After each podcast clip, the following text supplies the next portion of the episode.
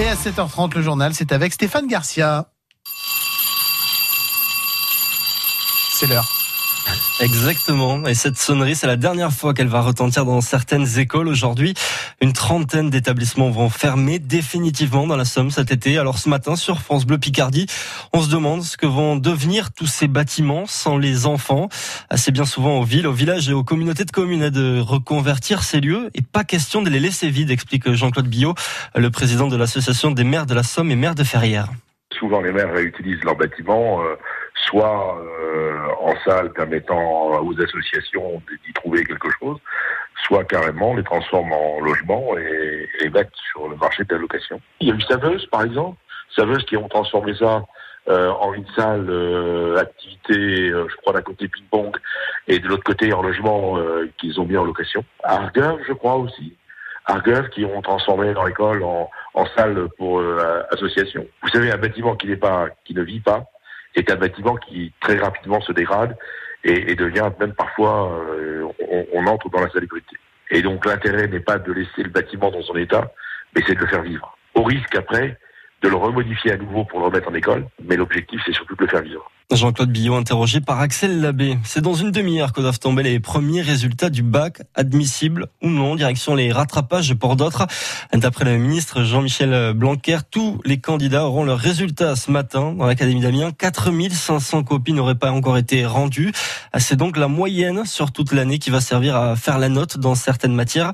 En tout cas, provisoirement, jusqu'à ce que les copies soient récupérées. À ce moment-là, eh bien, c'est la meilleure des notes qui sera prise en compte. Les ex-Whirlpool appelés à a débrayé ce matin sur le parking de l'usine à Amiens. Les 160 salariés de WN contestent toujours leur licenciement économique. Hier, devant le Conseil des prud'hommes, ils ont réclamé des pièces supplémentaires pour éclaircir la gestion financière de l'usine d'Amiens, fermée il y a un an par le groupe américain et repris par WN, placé depuis un mois en redressement judiciaire. On y revient dans les infos de 8 heures. Victime de son succès, la prime à la case va être rabotée. Plus de 300 000 primes à la conversion ont déjà été accordées.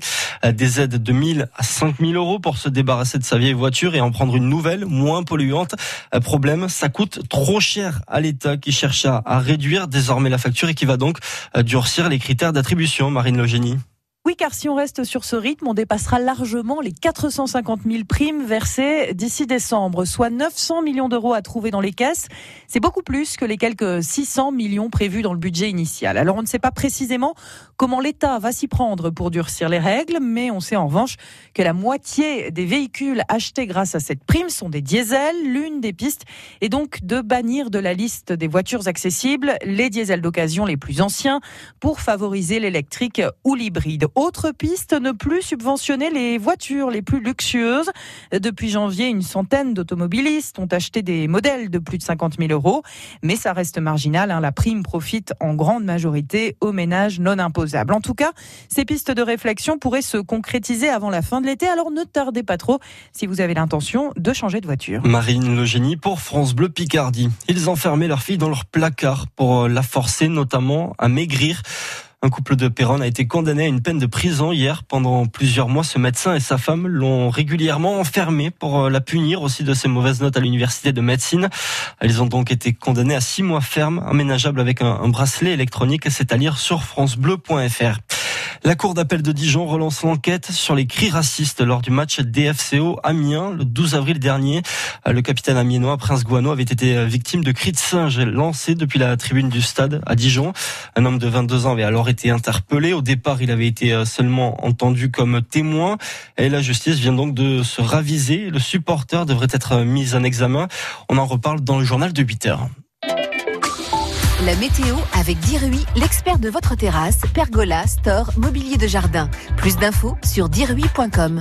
Et il fait beau, il continue à faire beau même. Oui, le beau temps se poursuit, quelques petits nuages ce matin qui vont rapidement disparaître et un ciel bleu, tout bleu et un soleil qui va briller tout au long euh, de la journée sur toute la Picardie. 13 à 16 degrés pour ce matin, 24 à 29 pour les températures maxi, 24 attendues sur la côte Picarde, 25 à Abbeville, 26 à Domar en Pontieux, 27 à Doulan, à Péronne Et Saint-Quentin, 28 à Amiens, à Albert, à Montdidier et 29 degrés à Poix-de-Picardie et Beauvais. Du beau temps encore pour demain, samedi, avec un petit peu plus de nuages, 23 à 27 degrés pour les maxi demain. Dimanche, risque de petite pluie dimanche en matinée, retour du soleil ensuite, mais les températures qui vont baisser de 20 à 22 degrés pour les maxi dimanche. 7h35, on fait la route ensemble, vos conditions de circulation et pour le moment, pas de difficulté à vous signaler. Tout va bien, on roule bien sur l'ensemble des routes des autoroutes de Picardie, aucun problème et tout va bien également dans le centre-ville des agglomérations, à Amiens, à Ville, à Beauvais ou encore à Saint-Quentin, aucune difficulté. Si vous rencontrez vous le moindre problème, vous n'hésitez pas à partager l'info. On vous attend dès maintenant au 03 22 92 58 58 dans les gares. Pas de problème à Amiens et à Ville, train au départ et à l'arrivée tous à l'heure. En gare de Beauvais, 5 petites minutes de retard d'annoncer pour le 7h40 pour Paris Nord. Et puis le TER en provenance de Paris Nord à 7h51 qui doit arriver à 7h51 à Beauvais arrivera avec au moins 20 minutes de retard. On vous tient évidemment informé sur France Bleu Picardie. En gare TGV Haute Picardie enfin, tout va bien.